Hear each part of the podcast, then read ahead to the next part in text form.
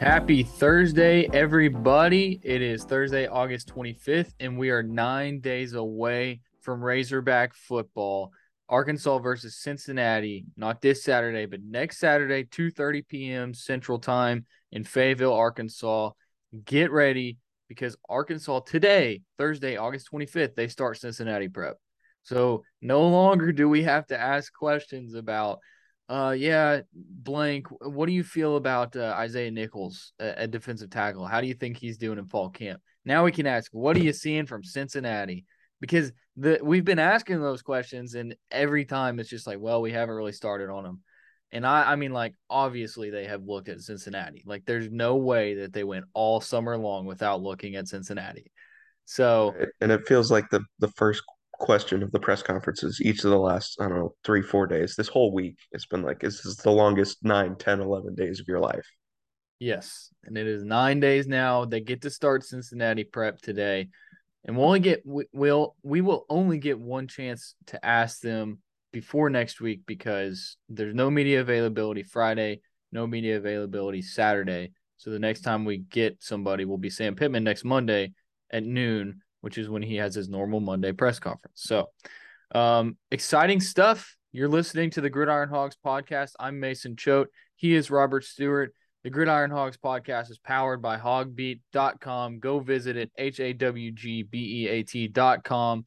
We are part of the Rivals Network. We are the Arkansas website covering the Arkansas Razorbacks. So uh, go visit it. A lot of great content. Uh, we got a lot of great podcasts. Good stories going up over there. You can look at my practice notebook every day. That's premium. But I'm telling you, in just a few days, that premium price will no longer be like premium. It's going to be really freaking good. So uh, just keep that in the back of your head. Just, you know, if you're a married man like myself, just tell your wife, hey, can we set, um, I don't know, I'll say, I no, I can't say a price. I can't say a price. But can we set a little bit of cash aside so that come September first, I can purchase this subscription to this website that I very much enjoy? Because I know that a lot of our listeners are doing that. So just go ahead and say, hey, let's just set a little bit of cash aside. Trust me, it's not going to be a whole lot. I promise. Like, for a year-long subscription, it's going to be amazing. So visit hogbeat dot com. A lot of great, great stuff. The trough is the message board over there. Um, it's gotten a lot better. It used to be kind of bad, but I, I love the guys over at the trough. So um, today, Robert, on today's episode, we're going to be talking about the most vital players for Arkansas going into this season. Um, I feel like a lot of the answers are very obvious. Um, and I, I put out a list, or I, I've been doing a series, the ten most important players for Arkansas in twenty twenty-two twenty-three, because you would expect they're going to be playing a bowl game. Could maybe not be in twenty-three, but anyways, um, I'm at number three now. So we can go through that list of players that I had. And I, I wrote, I, I made the list before fall camp, so I would shift a few things around, but I'm at number three now, and then I have number one and two left. I'm gonna do next. I'm gonna do that next week. So, um, but that's what we're gonna be talking about today. But let's talk about Tuesday's practice or Wednesday's practice. Excuse me. Uh, what do you see from Wednesday's practice, Robert? I think there was one glaring thing. Well, yeah, the the the two biggest things were absences. We didn't get a whole lot of time to watch um, Wednesday's practice, but like you said, the the glaring thing, Jaden Hazelwood not being in practice, that seems notable. Um, don't know why yet, so let's not speculate. But uh, and the the other injury is is or not injury, excuse me, absence from practice. Brady Latham, that's day number two, so they had to shift them, shift some things around.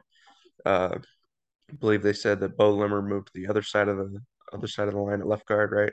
Yeah, um, you move. move Dalton Wagner into right guard, and Tykees Crawford plays right tackle. Um, so, no, no, I mean, no. You got that mixed up. Tykees Crawford at right guard, Wagner stays okay. Tackle. Because okay, that's one thing me. that Pittman wanted to do a lot, was have Crawford be able to play on the right side of the line right. at guard or tackle. And, I mean, we heard from Crawford yesterday. He was like, wherever they want me to play, I'll play. I mean, right, that dude right. that dude just wants to play football. Like, he just wants to be on the field. And and you've heard so much praise for him, particularly from Pittman, you know, over the last however long it's been. It it feels like he is he's worthy of playing on the starting offensive line. You know, I mean, we'll get to this later, but on that list of the the ten most important Razorbacks going into this season, the left tackle was one of them. I wrote that story. Uh, we didn't know at the time that Luke Jones was going to take it uh, and run with it, but I feel like I wrote a lot about Tykees Crawford in that story. Yeah, and the the unfortunate thing is that right once fall camp started and we asked Sam Pittman about it, he was like, yeah, we're, we don't want Tykees to be at left tackle. We want him to focus on the right side of the line, be able to be over there. And so, but I, I mean, it's not really unfortunate because um, Luke Jones apparently is doing a great job. And so that's, that's good for the team. Um, I guess the only unfortunate thing is that you wrote the story and you had a lot of Tykees Crawford for a position that he's probably not going to play. Well, I, there was a lot of Tykees Crawford material. Let's just yeah. leave it at that. yeah, Ty, Tykees Crawford. I mean, he's he's a big dude. You expect him to play. Sam Pittman said he's he's going to expect him to play. So, and he's kind of like that sixth man on the offensive line. So, if if anybody goes down, God forbid, then Tykees Crawford can slide in there. Um. Yeah, I mean Ricky Stromberg too. Even like he's he's had uh he had an elbow issue the other day. We saw his elbow wrapped up, right? Um. I mean, if, if Bo Limmer needs to move to center, then, I mean, Crawford could play either guard position, either tackle position. It's he he's the perfect utility man for the offensive line. Yeah. All right. So um, another thing from practice, Dwight McGlothern moved up to second team during fastball, which is a thing that we've kind of been keeping an eye on. He's been on third team for – as long as I can remember. I don't know if I've seen a practice with my own eyes that he was not on the third team. Um, so he is with the second team now, and that's a big thing because, as we talked about in yesterday's episode, Hudson Clark is probably the one corner that has locked down a starting spot. They're looking for that second guy, and it's really between Ladarius Bishop, Malik Chavis, and Dwight McGlothern, I feel like.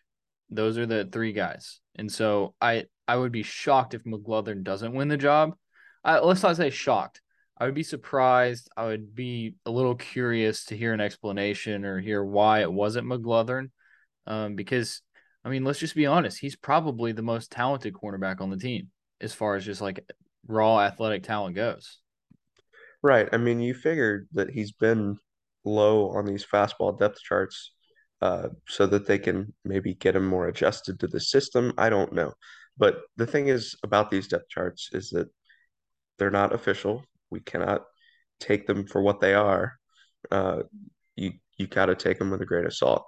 It's it's encouraging uh, for him that he's moving up, but I mean, just because he's been on the third team doesn't mean he's going to stay on the third team. Just because he is on the second team doesn't mean he's going to stay on the second team. So uh, the the progress seems like it's good, at least for him, learning the system, learning the defense.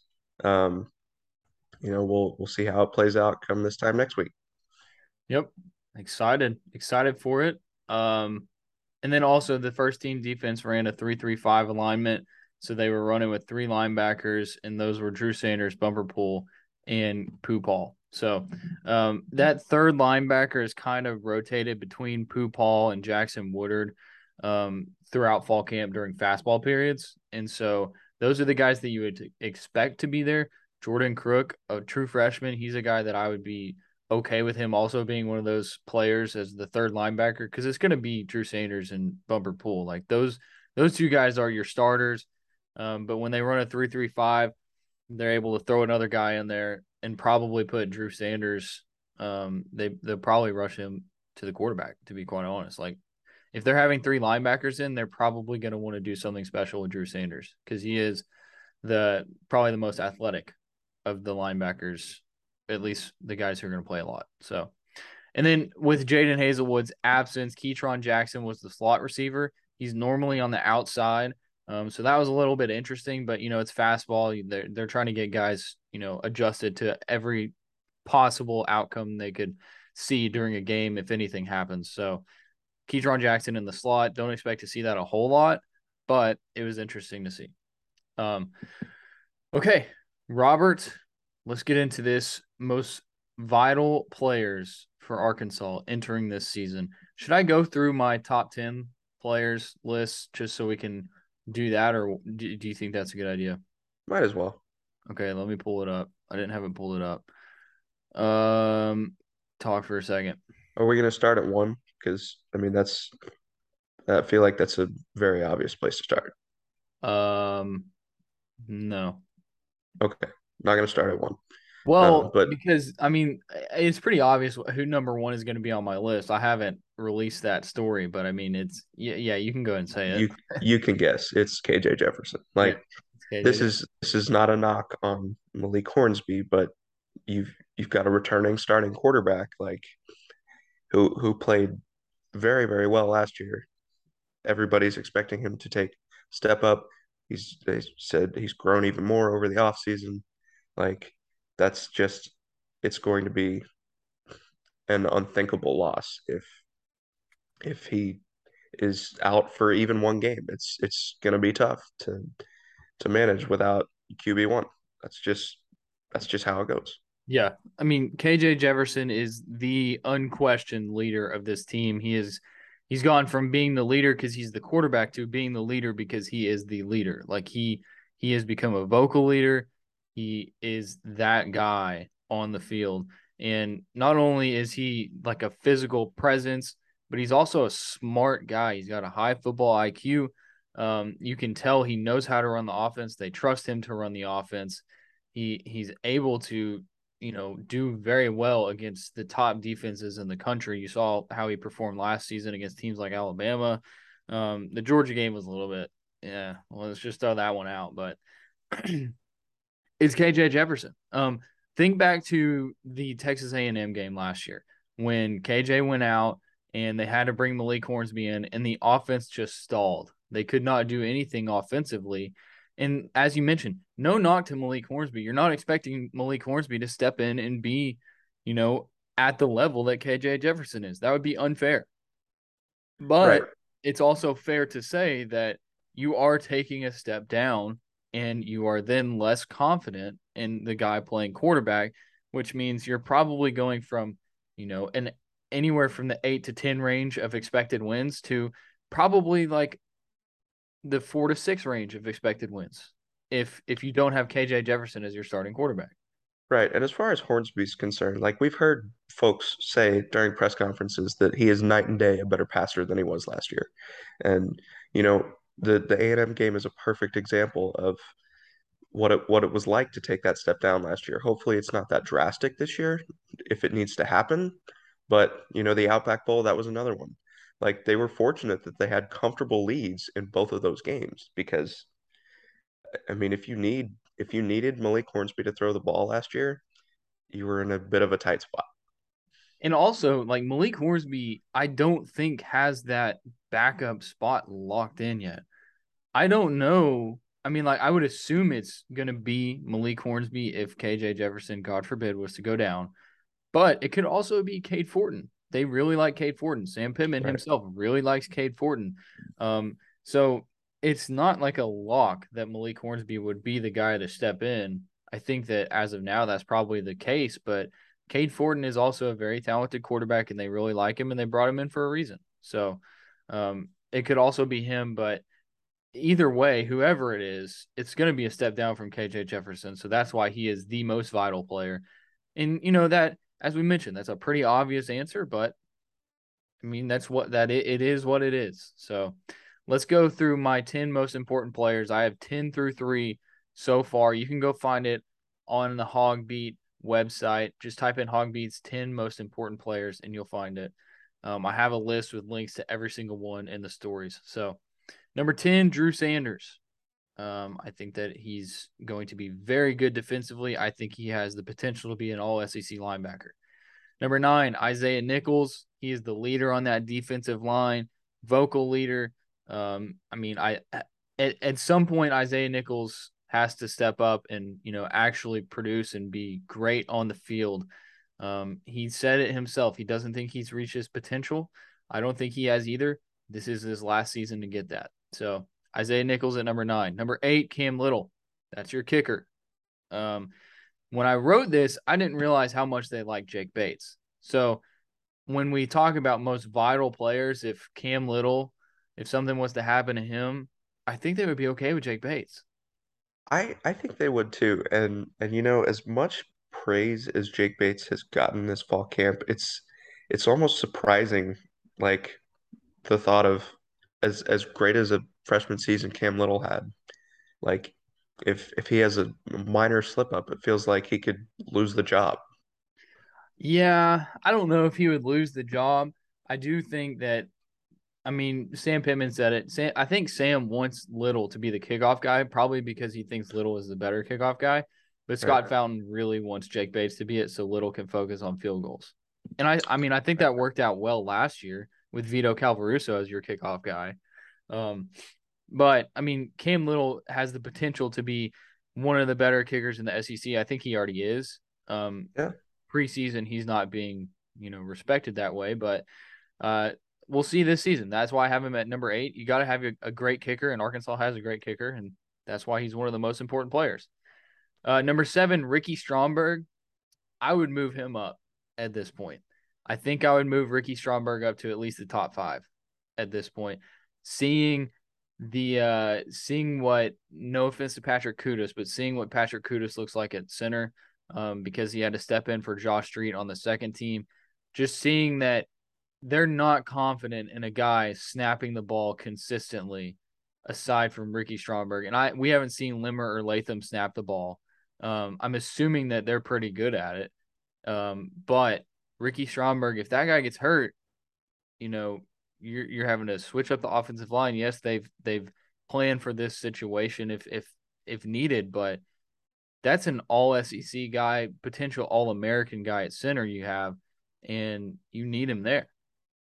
Right. It's it's sort of the same thing with Jefferson, right? It's it's not so much the options below him as it is just that's that's an all S E C talent. Like, I mean, consistently from the end of last year, I mean, during the season last year too, the end of last year, preseason, Ricky Stromberg consistently top one of the top centers in the S E C. Like that's that would be a tough blow if it came down to it. Um, like you said, we haven't seen either Latham or Limmer at center uh, during the limited time we've gotten to see practice, but surely, you know, if they feel okay, then like I said earlier, you just stick Tykees Crawford in wherever, and they can make do, you know, for hopefully the short period of time if if there were to be an injury to Ricky Stromberg. A long-term injury, that'd be a different story. Yeah, yeah. Um, number six, Dominique Johnson slash Rocket Sanders. Basically, I'm saying the R B one. Both of those guys will be battling for it, so it's going to be Rocket Sanders week one against Cincinnati. Dominique Johnson's still in a green jersey, still got the brace on his right knee. Um, but either one of those guys, I mean, they're going to be huge for Arkansas as far as moving the ball, because you know Arkansas is a run-first team. So those are going to be the guys getting the majority of the carries. That's why they're at number six. Number five, left tackle. Uh, now we know it's Luke Jones. And so I think I might move Luke Jones back a little bit because I think that they have that depth. They have the the confidence in somebody else moving in there. Maybe not as much at left tackle as right tackle. Um, at left tackle right now, if something was to happen, it would probably be true freshman Andrew Shambly moving up to left tackle. And I'll tell you what, that dude is a big, big, big, big, big, big, big, big, big person. Like I, I stood next to him the other day at practice and I was like, oh my goodness, this guy is humongous. So, but he's a true freshman. And so That's that's your only thing there. But, I mean, left tackle, you're protecting K J's blind side. That's why it's one of the more important spots. And all the other guys, including K J, all the offensive linemen, K J Jefferson, Cody Kennedy, Sam Pittman, they've all only spoken good things about Luke Jones, which is to be expected. But also, like, they're saying they're not worried about it whatsoever. K J Jefferson said he does not think about it. And so that's that's a good thing. Okay. Um, number four, Bumper Pool. Pretty self-explanatory. Like, this is the leader of your defense along with uh, Jalen Catalon. If something happens to Bumper Pool, um, you're having to worry about, you know, moving somebody else in who has significantly less experience. But Bumper Pool has the the he has the chance to be one of the best linebackers. I mean, I think he already is one of the best linebackers in the country just based off of sample size. Um, but he can be really good this year.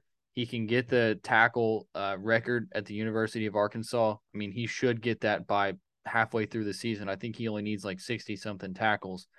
And so Bumper Pool's your guy. He's a leader. He's good at what he does, and that's why he's number four. Number three, Jaden Hazelwood. I would move Jaden Hazelwood back now because of how good the rest of the receiver room is. Entering fall camp, which is when I made this list, Jaden Hazelwood was like the guy. We didn't know what to expect from Matt Landers. We didn't know what to expect from Ketron Jackson. We didn't know what to expect from the freshman. We didn't know what to expect from Warren Thompson. And so it was like, Jaden Hazelwood, you brought this guy in. Incredible get. He's going to be that guy. And now it feels like they have a lot of that guys, you know? Well, they certainly seem motivated. I mean, we heard it from Warren Thompson the other day. Uh, like you said, it's the Michael Jordan meme, like in real life. They they took it personal when they heard that, you know, people were viewing the wide receiver room as the biggest question mark on the team. And it it really feels like we've seen a lot of guys step up. Thompson, namely, uh, Ketron Jackson's up there.